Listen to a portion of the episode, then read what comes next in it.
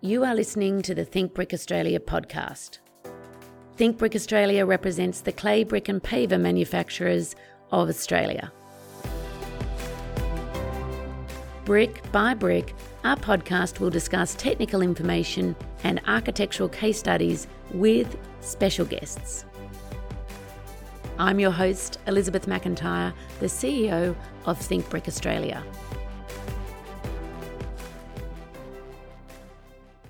On today's podcast, it gives me great pleasure to introduce Casey Bryant from Trias Architectural Studio, who have been an amazing supporter of all of our different kinds of masonry over the years, but most importantly, received a high commendation from the Think Brick Awards last year for their Curl Curl house. Welcome, Casey. Hi, thanks for having me.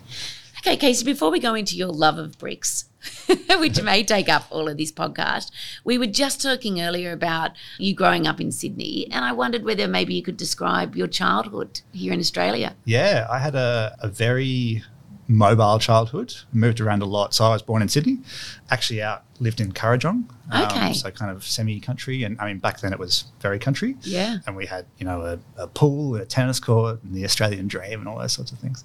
But then my, my dad was English, so we moved to London when I was three. And oh wow. Yeah, we were there till I was eight, and we moved back again, and then moved every three years. So I haven't lived in the same house for more than three years until yeah, I rented my own house and lived there for four years, and still that's the longest I've ever lived in one house. So. Wow, and that was related to your father's job, I'm assuming. No, or? it was completely random. Like, yeah. I don't, I don't. I mean, we moved over for my dad's work, I think.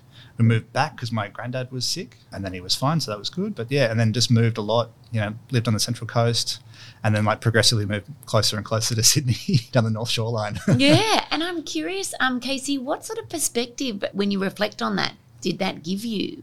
It was interesting growing up in lots of different conditions. So you know, Kurrajong was the Australian dream. Mm. Uh, living in kind of South London and, and Surrey, which is it's not kind of like London proper, but it's very much like you know the old kind of mock Tudor houses and cul-de-sacs and things like that. And then moving back to Central Coast, we lived on top of a hill overlooking a beach. So I had this kind of weird childhood of like country, city, beach bum, like all of those things folded together, and getting a little bit of an experience of all of those was kind of interesting, I think. And I'm just curious, as a child, what did you do when you were moving around so much? How did you make yourself feel at home?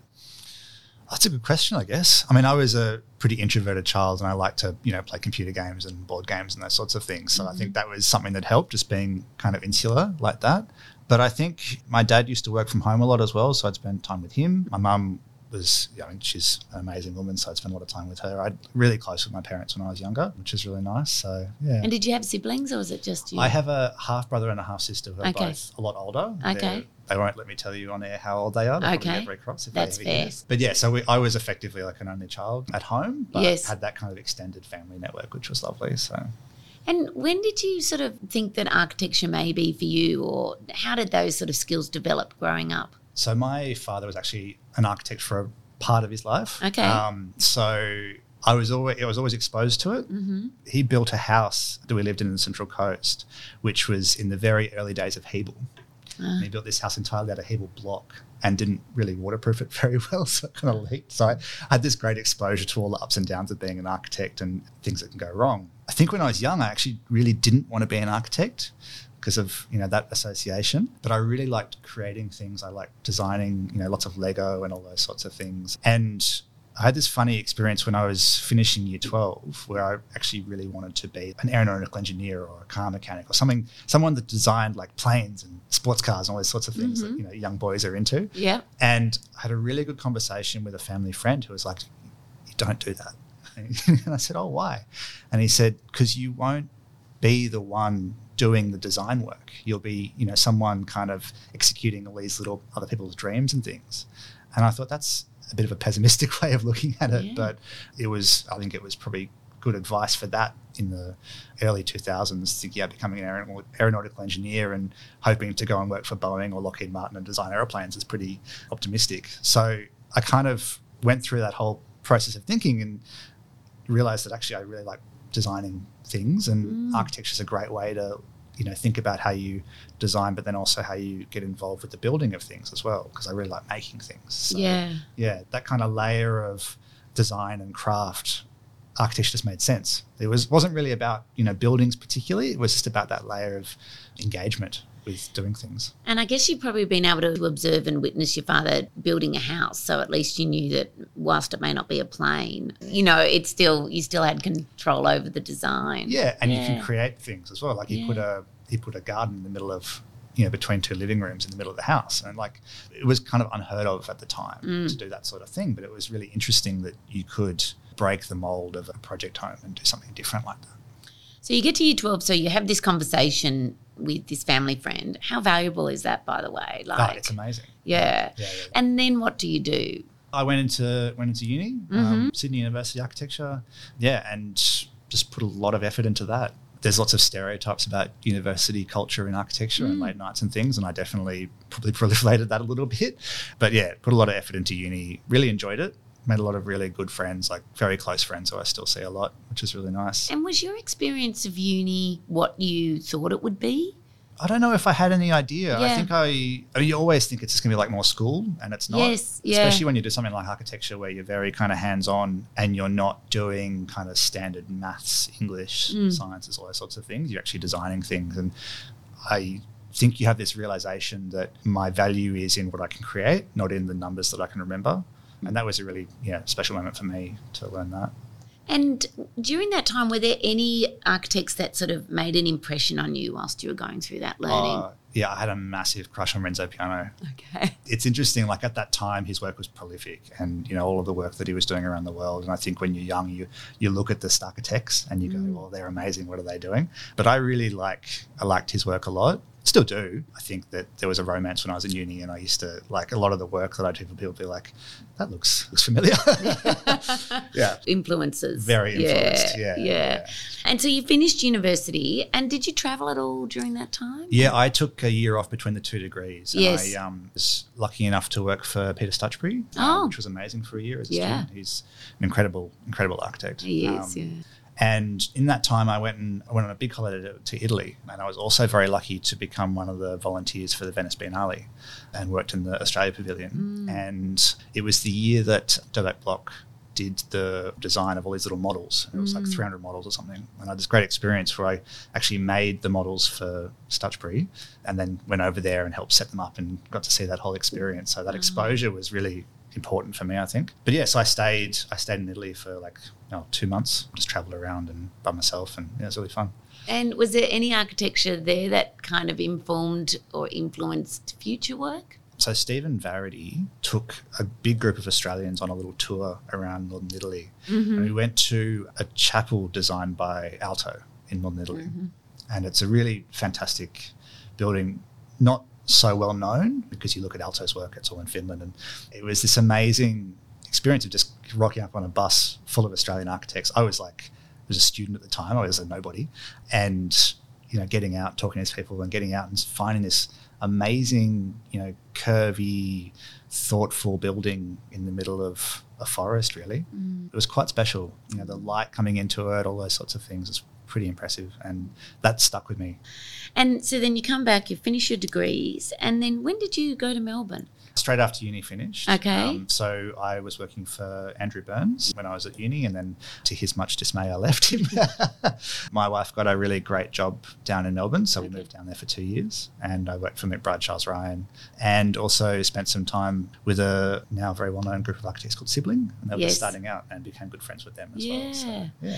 Well, I think McBride, Charles Ryan, they really set the trend when I started in this role and we started the awards. And I've said it a few times, but Debbie was the one that really shifted our focus from conceptual buildings to buildings that were built out of brick and Yeah. really shaped the awards, and, and rightly so. Yeah. But and they continue to be such a legacy for brick. Yeah, they're amazing people. Yes. It was really fun working with them. Yeah. I got the, the privilege of working on their house for a little bit, which was pretty special. Just Yeah. that kind of, you know, raw creativity just going into something that, you know, you don't have to worry about clients think, just what each other thinks. And it's just this amazing experience. And it's like, I mean, I've been fortunate enough to go in there as well. It's just like, this is just cool, but I expect that from an architect. Yeah. and, and like beyond cool for them as well. You just expect it to be, you know, nuts and amazing and pushing every boundary possible. possible. And it did. Yeah. Yeah. Really cool. And then so you were in Melbourne just for a couple of years. Yes. Two years and then moved back to Sydney. My dad got quite sick, so we moved back and spent the rest of his life in Sydney with him, which was fun. Yeah. And yeah, came back to Andrew Burns. Okay. really good. So yeah, spent oh, I can't remember how many years it was. Must have been four or five with him. Yeah. Amazing. When you think back in those sort of years where you're establishing yourself, is there any projects that you look back either wanting to laugh or cry on, or both? So I live near Gunyama Park Aquatic Centre. Okay. Um, by Andrew Burges. Yes. and Andrew Burns.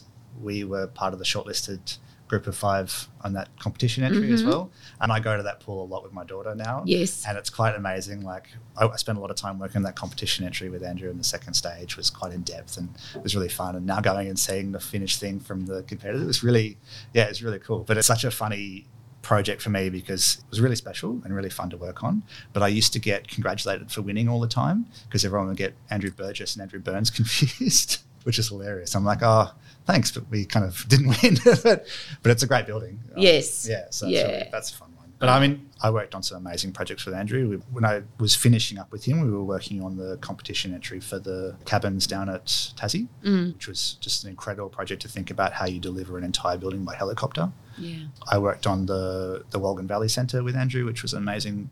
Just to think about how you design a space for 100 plus kids to come together in the bush, to appreciate the bush, and then think about how you service it, how you deal with bushfire, all those sorts of things. So that layer of design and experience overlaid with the pragmatics of how you actually put buildings in landscapes, Mm. that was really special for me. Yeah. So And I just wonder, we'll get into obviously Cocoa House, but are you able to describe the impact of awards programs for architects? Because the competition aspect is not only a recognition one, but also very commercial for this industry. Yeah, yeah, it hmm. is. It's interesting. And now, as a kind of predominantly residential architect doing single houses, it's really different to the impact I think a commercial architect finds from those projects hmm. winning awards. So, I mean, just to answer your original question, like I have this very special memory of Andrew Burns winning the International Architecture Award for Australia House. Mm-hmm. And I got to go and visit Australia House with him when it opened. And I just have this vivid memory of sitting, he was in the Opera House in Sydney, and him getting up on stage and winning that award is really special for me. So that's always going to be with me, which is really great. I think that all the awards programs are really valuable to bring recognition and even if it's not kind of public recognition, to allow yourself to give yourself kind of good personal recognition and say, I did something really good and someone else thinks it's really good and that's mm. special. And especially for, you know, I think a lot of architects can be quite insular. They can be kind of in their little bubble. Mm. And sometimes it's good to have someone else say to you, hey, you did a good job.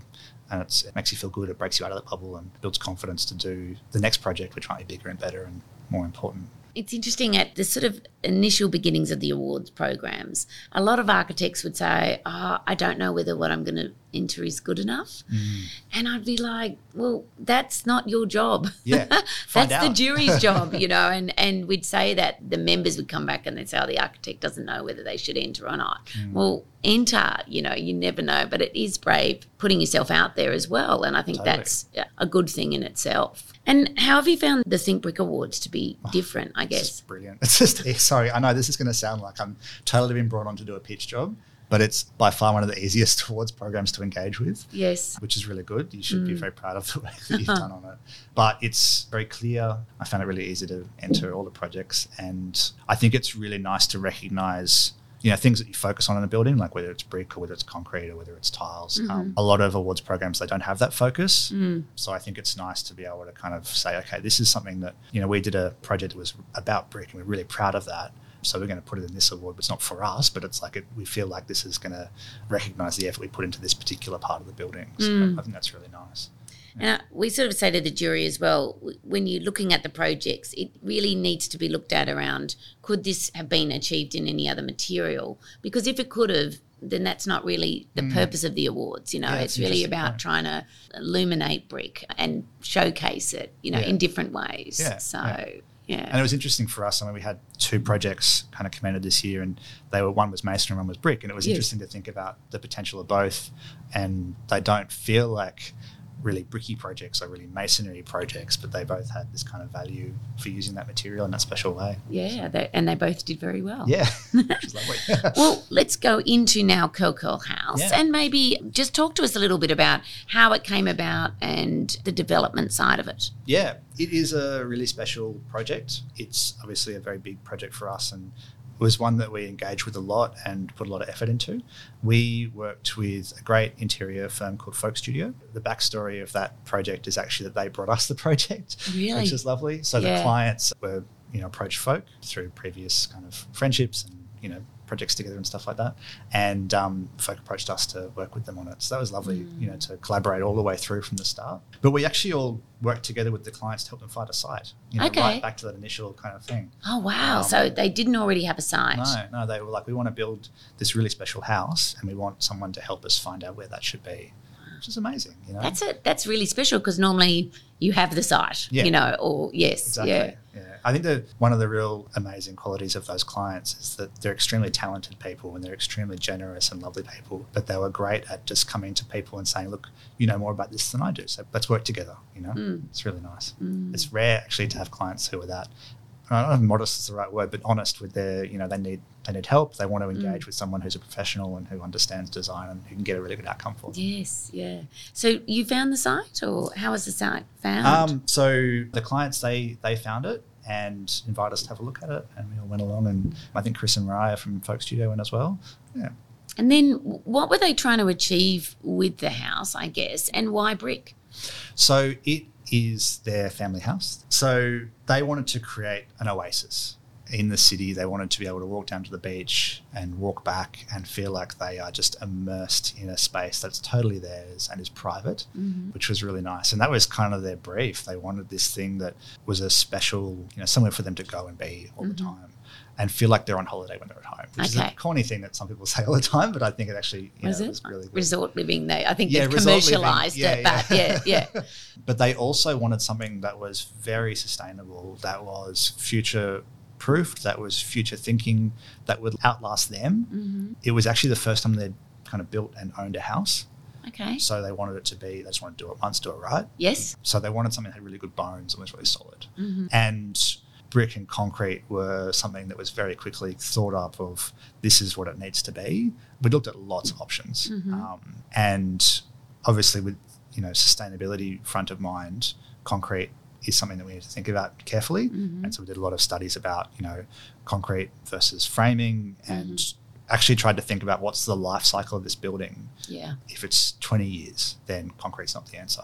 But if it's 50, if it's 100, then suddenly these become a different, it becomes a different equation. It does. So that was a really valuable exercise for us to do. And the Trias is really focused on sustainability and we care a lot about making those decisions part of the designer from the start. So that was a nice thing to explore with this. Mm. The clients really like brick. We really like working with brick as a material to create something that feels solid hmm but also the house like it's clearly a counterpoint to the rest of suburbia Mhm. like it doesn't have eaves it doesn't have a pitched roof it's got this kind of lovely solid experience of two towers that you inhabit and the spaces between so yeah brick was a kind of a, a natural choice for us with that And then you've used and executed it beautifully, sort of the hit and miss screens. Mm. How did they come about? we all are quite obsessed with Peter Zumthor's work. so we've all been to a lot of his buildings. One of the sorry, slight side story. When we started Trias, we all went on a holiday together to Switzerland, and we actually got a hire car and we went to his office unannounced and we were just on the road and he just like shuffled up the street in his slippers between offices and we're like ah, fanning out Can I tell you, I- was in conversation for years about getting him on the jury, oh and he was lovely about Yeah, it, but great. he's actually quite elderly. yeah it'd be hard for Um, to travel out here Yeah, but we were trying when we were doing the jury in Venice, we were trying to do that. But I remember going, maybe it was the 2016 Venice Biennale, and he'd done an installation there, and I just felt personally rejected that he'd done that. But he hadn't judged the Think Brick Awards. But the fascination and obsession is real. Yeah, Yeah. Oh, it's amazing. It's something that we keep referring back to as a bit of a kind of bolster of you know people will say to us sometimes clients say to us oh you don't have a style like what's your style and we don't have like this kind of mm. direct like this is what we always do kind of thing Yeah. and then you look at Peter Zumthor's work and it's the same it's like there's always this kind of you know layering of different materials different priorities different aesthetics that come into his work, and it's always really valuable. Yeah. So, so yeah, we we definitely look a lot at his work, and I think you can see some of the references in the screen to some of his work. Yes. But one of the things which is really fascinating for us is how you can create this, like I was saying before, this form which is not a kind of typical pitched roof eaves form. How you can have that in Australia and still maintain a good thermal environment inside the house. Mhm. So how you can create good shading and not too glary and all those sorts of things. And the living room at Coco House faces west, which you know in most cases like a big no-no. You like Yes. to avoid that at all costs. But on the site, that western aspect looks out over these really beautiful trees and the neighbourhood, and it was really important. So the house has these sliding timber screens that protect that aspect when it's the afternoon, you know, hot summer sun coming in. And the brick screens were an extension of that as well. So instead of having these kind of timber screens all over the building, which is slightly counter to the client's requirement for longevity and, you know, something that lasts forever, we thought brick screens was a really nice way of creating these dappled lights in spaces like studies and bathrooms where you want privacy, but you want like this kind of lovely natural light that just filters through, almost like through the tree canopy or something like that. So yeah, it was a really nice way of doing that, and it actually works really well when you're there. So And how long did construction take or the project from go to woe? I reckon we probably spent about two years designing and documenting and all those sorts of things from memory, maybe a little bit less. And I think it was on site for about 14 months from memory like that. Yeah, it's those kind of numbers. Yeah, Jonathan and Jennifer did all of the site work. Yes. Um, so they would know those numbers as a, you know, recent trauma. or something like that. but yeah, no, it's it's those kind of times. I mean, it's actually pretty quick, I think, for what the size of the It house is pretty good. Yeah. And did anything surprise you with brick or that you hadn't encountered before during this project? I mean, obviously the screens is something we tried. Yes. And what was really amazing about that is the, you know, we had a really good builder, we had a really good bricklayer, and we had a really good engineer, structural engineer, and everyone kind of came together and scratched their heads about how to achieve that brick. Mm. And we used a brick that's lots of different sizes because it was cut to different sizes on site, and it all kind of stacks up in funny patterns. Mm. And we had spent a long time trying to work out how to achieve that, and the bricklayer had a completely different way of achieving it, which was way better. And it was really eye opening to go, okay, well, let's trust the professionals, let's trust the trade, and I said what they're doing. Yeah. And what was really great, so they laid it like a regular wall, like the rest of the whole thing. Mhm. Where we wanted to knock out a brick, they laid it with no mortar, they just put sand in. And they just came along after the fact and just like popped out bricks that weren't mortared in. Wow. Really I clever. actually, but how did the sand, was it because it was wet sand? No, it was just dry. It just sat there as dry sand, and it was they were all laying up in course together, and they just come along, pop them out. Wow. really I actually haven't heard of that technique. No, neither, never. Okay. It's really cool. Wow, that surprised me. Yeah, yeah. Yeah. But just like the things that the bricklayer thought of, he was like, okay, we're going to lay all these bricks upside down so the frogs don't catch water. That kind of stuff. Really clever and nice to engage with someone like that. So it was really good. We did the finish on that is like a slight bagging on the whole building. Yes. And we did like four samples, you know, meter by meter samples made up with all these different finishes on it. And they, the bricklayer engaged with that really well. And so was nice. important, you know, and whenever we get inquiries or things that have gone wrong, we say, did you do a sample wall? Yeah. Did you, try know? it? Yeah. No, or the sample wall was the built wall, you know. yeah, and, yeah, there's this little patch in the corner which looks weird. It's, yeah, it's not going to work. Yeah. And Casey, you mentioned a little bit before around sustainability, and I just would be curious to understand, obviously, your thoughts as to the role of architects in the built environment around that. I think that we need to be pioneers. I think we need to be the ones who set the standard. And I think more and more, I didn't used to think this, but I think more and more we need to be a bit more dogmatic about that with our clients. Mm. We're really lucky that a lot of the clients that come to us, they want us to tell them what to do in terms of sustainability. They understand the, the principles, they understand the, the potentials and the outcomes, but how to actually get there is something that you need, you know, an architect or someone holistically to look at because that's I think that's actually the one thing that's been really interesting recently is that there's lots of really great professionals and there's lots of really great sources of information out there, but to actually synthesize it all together holistically is a challenge. Yeah. So you can go and say, okay, we want to be carbon neutral, or we want to be off grid, or we want to be, you know, all recycled materials. But how you actually pull those things Yeah. together. What does that actually look what like? it, what does it mean? Yeah. What's the value? Like Yeah. you might be carbon neutral, but you've absorbed, you know, a huge amount of carbon in the construction process. Mm. Or you might be off grid, but you've spent, you know, a million dollars setting up a solar system or something like that. Yes. You know, it's that holistic kind of layering of all those things is really important. Yeah. Have you seen that change over the years? Oh yeah, Yes. definitely, especially Okay. in our clients, and I think that's yeah, that's where I was getting to. yeah, yeah. that's the thing. Like we can be architects can be the ones to set the standard and say this is what we think is important. Clients have to actually put their money on the table and say this is what we want to do. This is what we value in our building. So, you know, for example, in Coco House, it's got a really thought out, all encompassing, integrated thermal heat pump system. So it runs hot water under the slab in winter. It runs Mhm. cold water under the slab in summer to cool the Mhm. whole house down. It runs all the domestic hot water for your showers and stuff. It runs the pool heating. It's got a huge solar array on the roof which powers all that from the sun. Mm. So they like have zero energy bills pretty much, and everything's a little closed economy in that sense. Yes.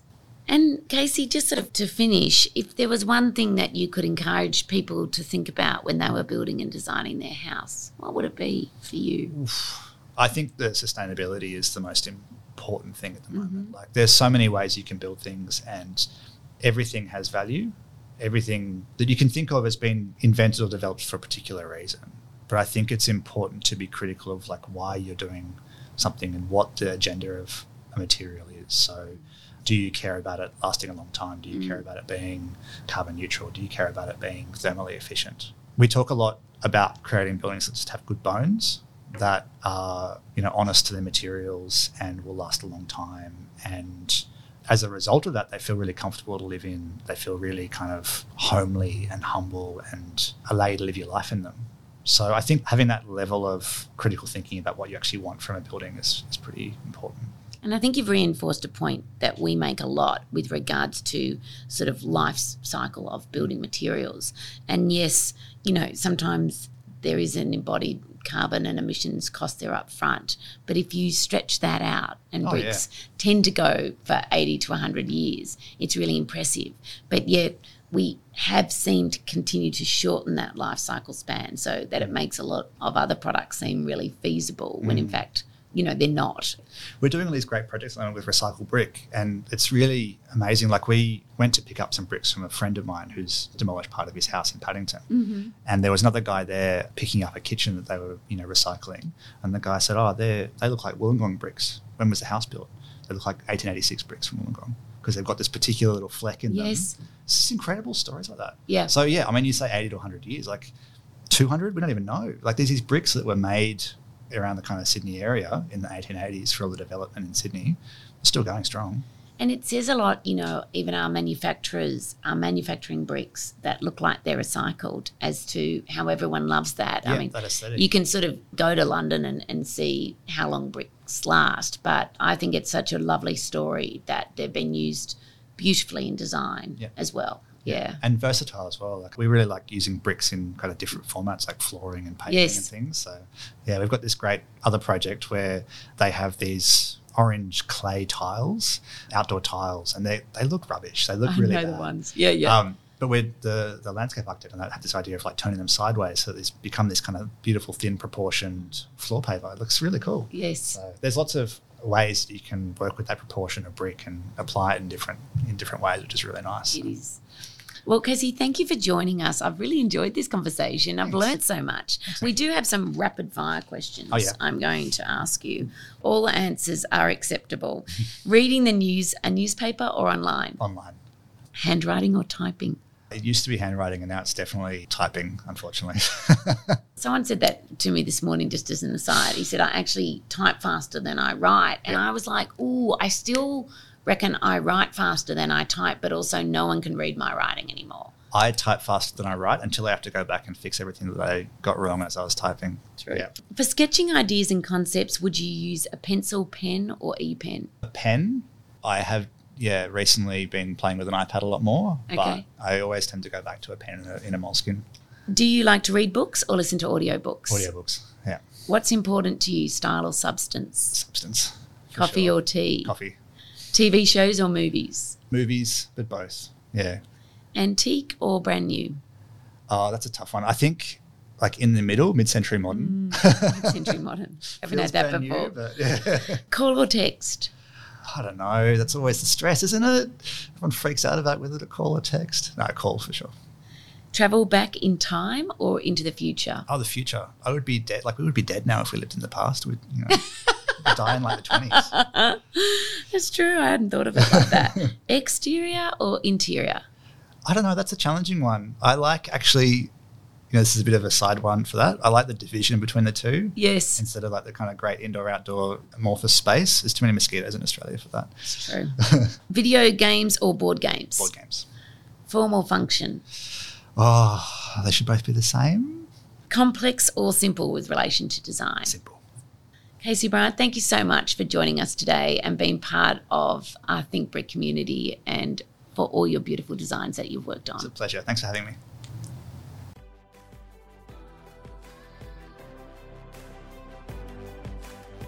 If you have enjoyed this podcast, please follow, rate, and review our podcast. We are always looking for new ways to think brick. If you have an idea of what you'd like to hear about, there's a link in our show notes to let us know.